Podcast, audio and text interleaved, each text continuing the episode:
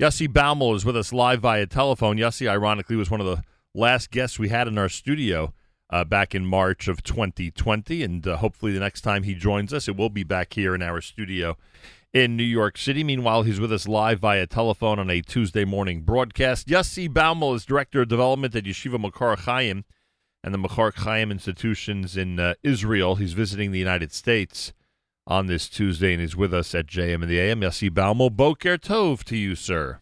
Boker, oh, it's so it's, it's so good to be back on your program, but I really miss your little studio in the Lower East Side and getting to daven in the shul there and everything. It's really uh, looking forward next time we'll come to visit. Well, remember, Yossi, with the way Manhattan is, you can't call this a little studio for Manhattan. This is this is something that would probably get thousands and thousands of dollars a month. So it's right. It's actually for Manhattan, we're at we're at a premium in terms of the space that we have. But I do appreciate that we do a nice, quaint uh, Nachum Segal Network headquarters here, uh, which we will, Bezrat Hashem, uh, re- reopened for everybody very very shortly.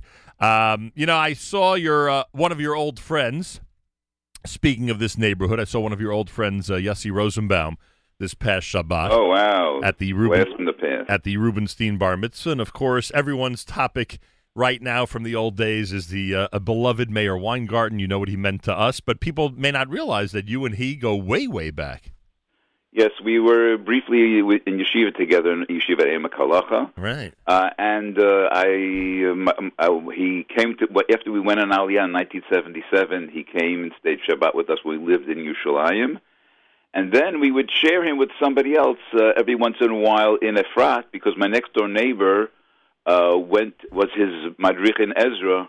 Uh, when he was living here in Israel, and a close, close friend, Menachem Honig. Uh, oh, that's so funny! Wow.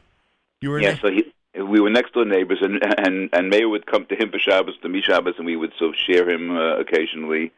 Uh, it's very sad. It's been a very sad year. It started off with me being one of the ten people, twenty people who buried Noach Dear in Israel, uh, and to come after a year and a half to arrive in the United States to go to Meir's Levaya was really, really uh, shock. And, and I'm glad you mentioned Noach because uh, he and Meir were very, very close and um, and the the the losses that we've had over these last 16 months, uh, community wide, obviously very significant because the numbers have been insane, as we know.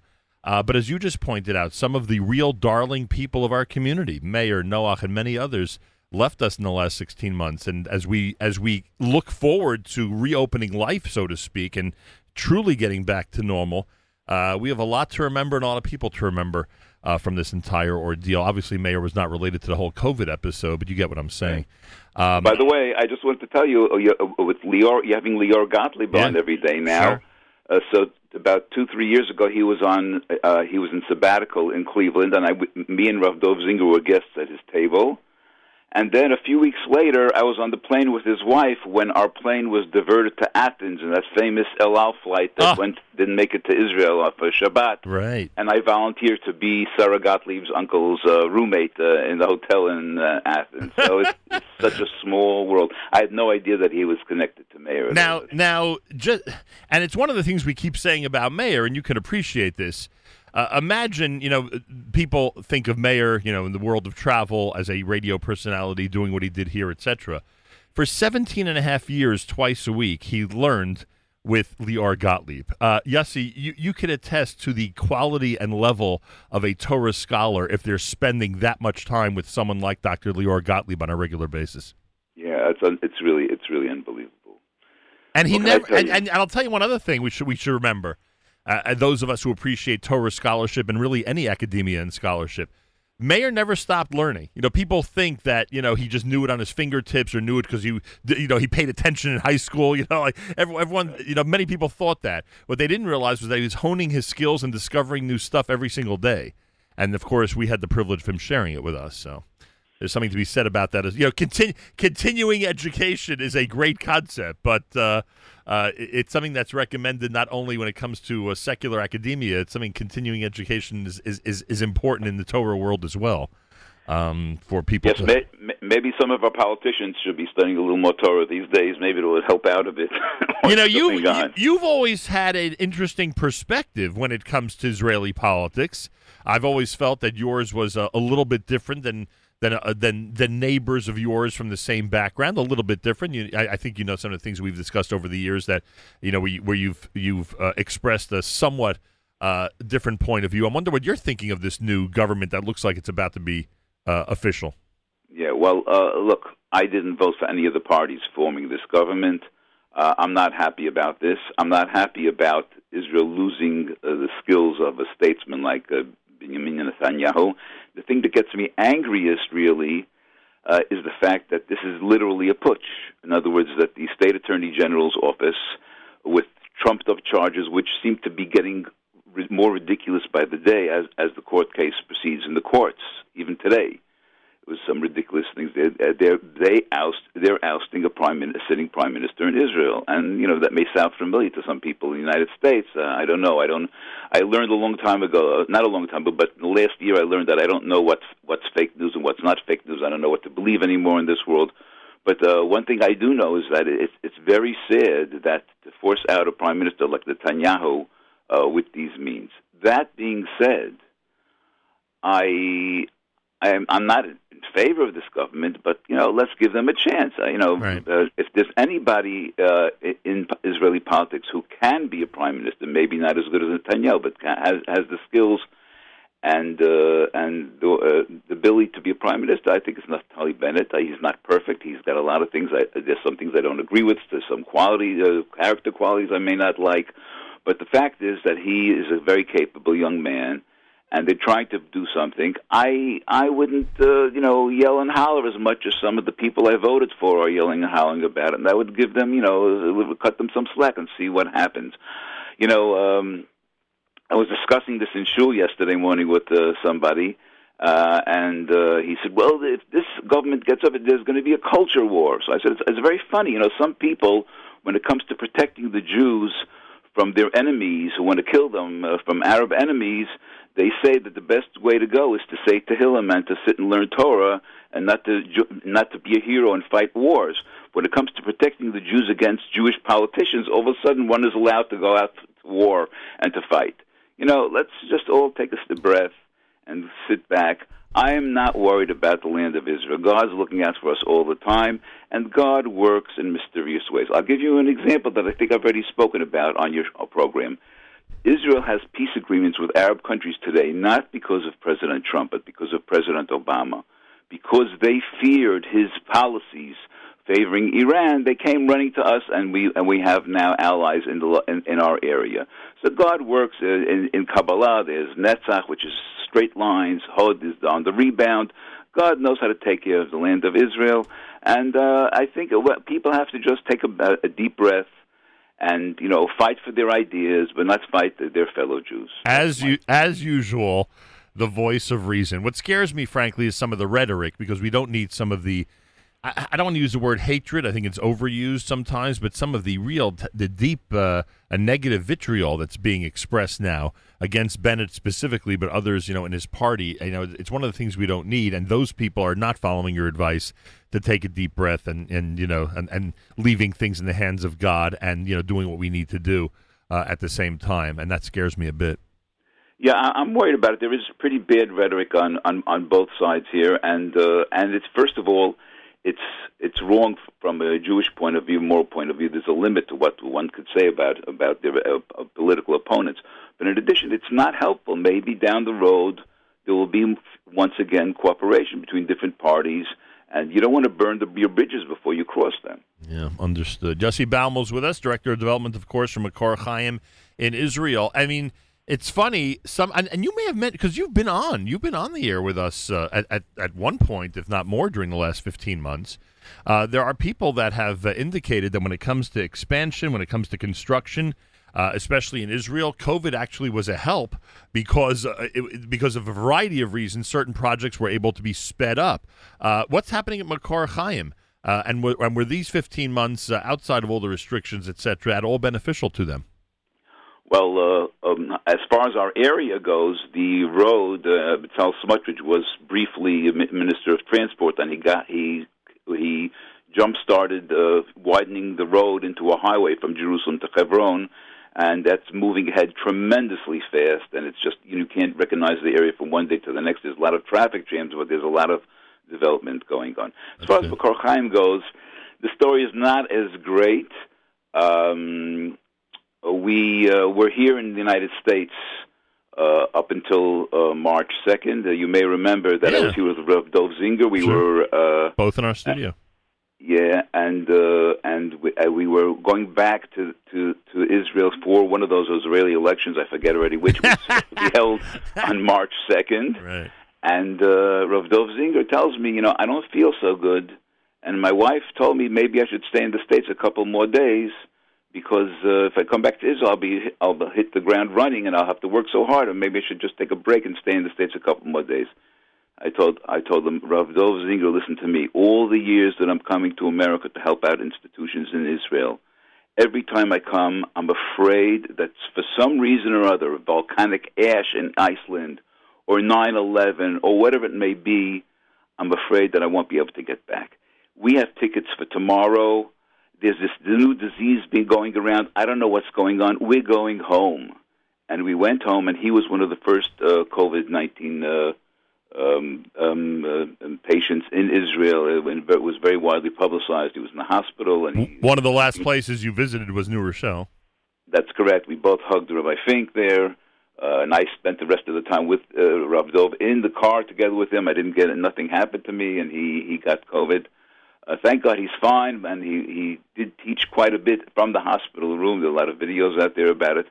Uh, but we came back from, as he likes to say, we came back from the United, our trip to the United States with lots of promises uh, that never came to fruition because we had a wonderful, wonderful trip. So many people were interested in our work. Rav Dov has been doing a lot of teacher training, and now during COVID, one go- uh, uh, positive aspect is that we've been doing intensive teacher training uh, in Fuchs Mizrachi in Cleveland.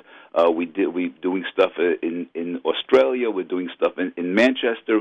We've been we've been really reaching out a lot, quite a bit during these last 15 months, and hopefully next year we'll be having a full a full uh, program like we have in Israel, which is called Lifnai Lifnim. It's the it's an alternate uh, uh, BA or MA in education, uh, where people are taught emotional intelligence and all kinds of um, of Hasidic uh, ideas that help in education. There's no one to blame for all this. I mean, the whole world was on pause for 15 months, so you know. Yeah, gotta- yeah, yeah. As far as the construction goes, it, we, basically we were uh, we we finished we finished one dormitory building. We our high school building is almost complete already, uh, and then sort of we were afraid to start sign new contracts because we all the money that we thought we would be getting from our previous trip to the states we just wasn't coming in.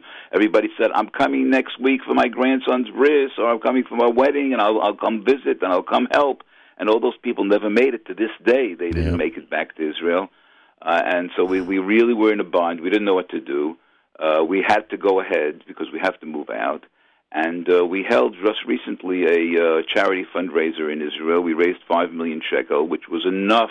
It's not enough to complete the job, but it's enough to convince us to sign on the contracts for the other two buildings we need to build uh, before we move next summer. So those two new buildings, another dormitory and the Beit Midrash building, are now under construction already, and we'll be moving uh, Mirza a, a, a year from now. And that's uh, besides all our educational activities.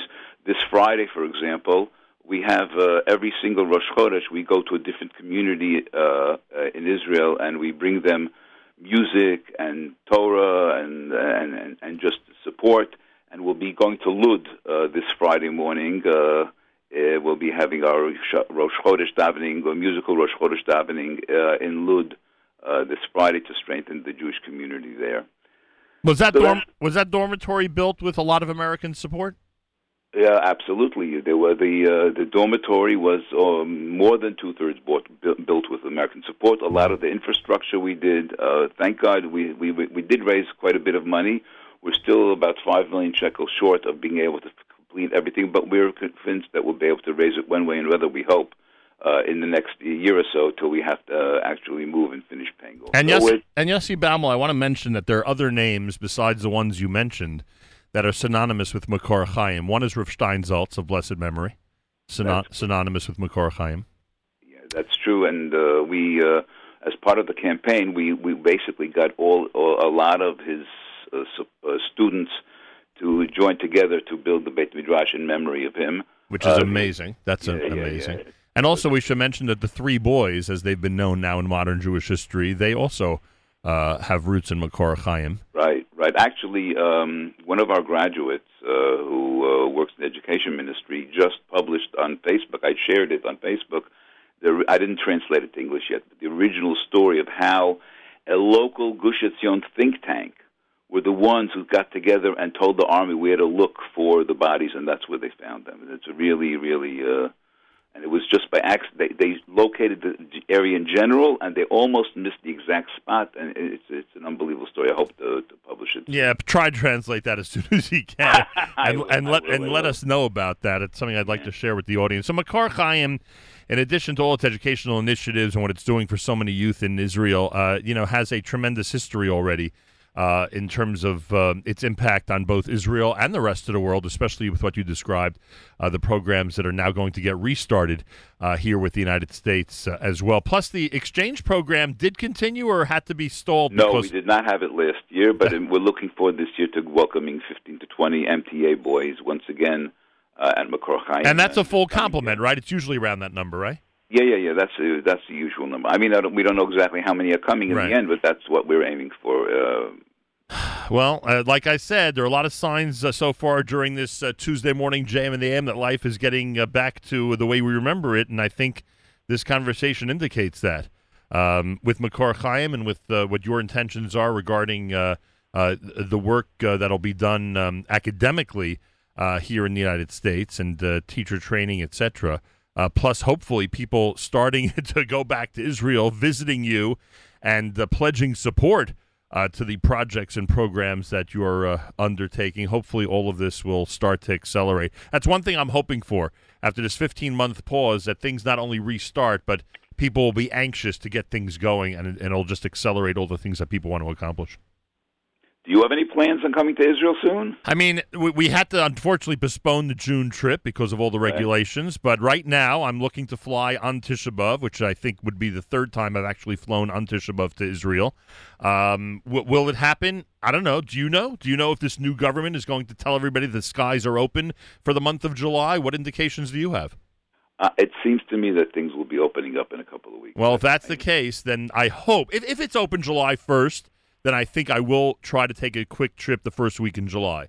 If it's a little later than that, then our intention is to fly and broadcast from Israel during the week of Tisha B'av, meaning you know during the uh, a week before Nachamu. So Bezrat Hashem. I mean, you know what they say, Yossi? If if you're not actually moving to Israel or or or regularly going to Israel, at least have a plan. Because if you have a plan, there's a good chance it'll actually happen. if there's no plan, you ain't you ain't ever gonna go. I always like to say in the old days, I like to say that uh, I used to plan one trip to Israel a month. This way, I knew I'd go at least once a year.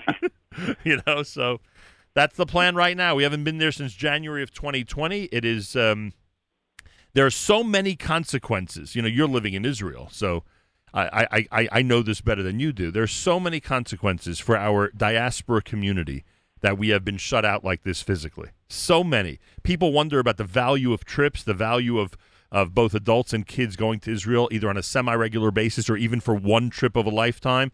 Such life changing experiences, even for people like me who, thank God, have had the pleasure and privilege of doing so on a regular basis. It is such a terrible feeling, this horrible disconnect. And that's why I'm hoping that what you just said is true. That when the month of July rolls around, Israel says, "Okay, everybody, it's time to start connecting again, uh, both uh, both emotionally and physically." Let's see what happens. We're, we're really looking forward to that, and, and I'd be happy to show people around.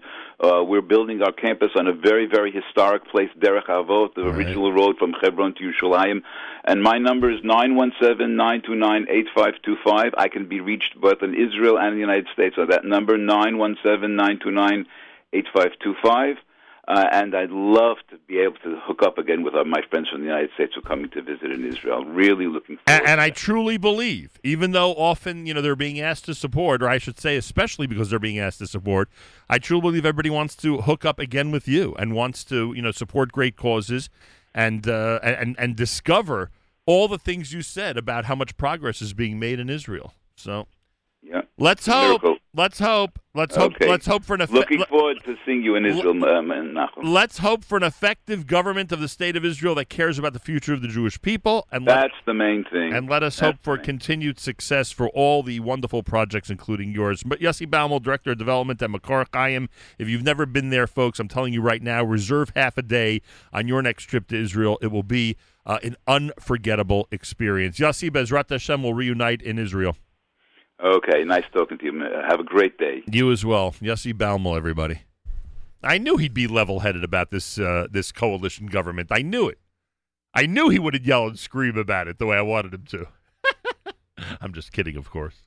I think I'm beyond. Five years ago, I'd be yelling and screaming. Now I think uh, I have a totally new perspective.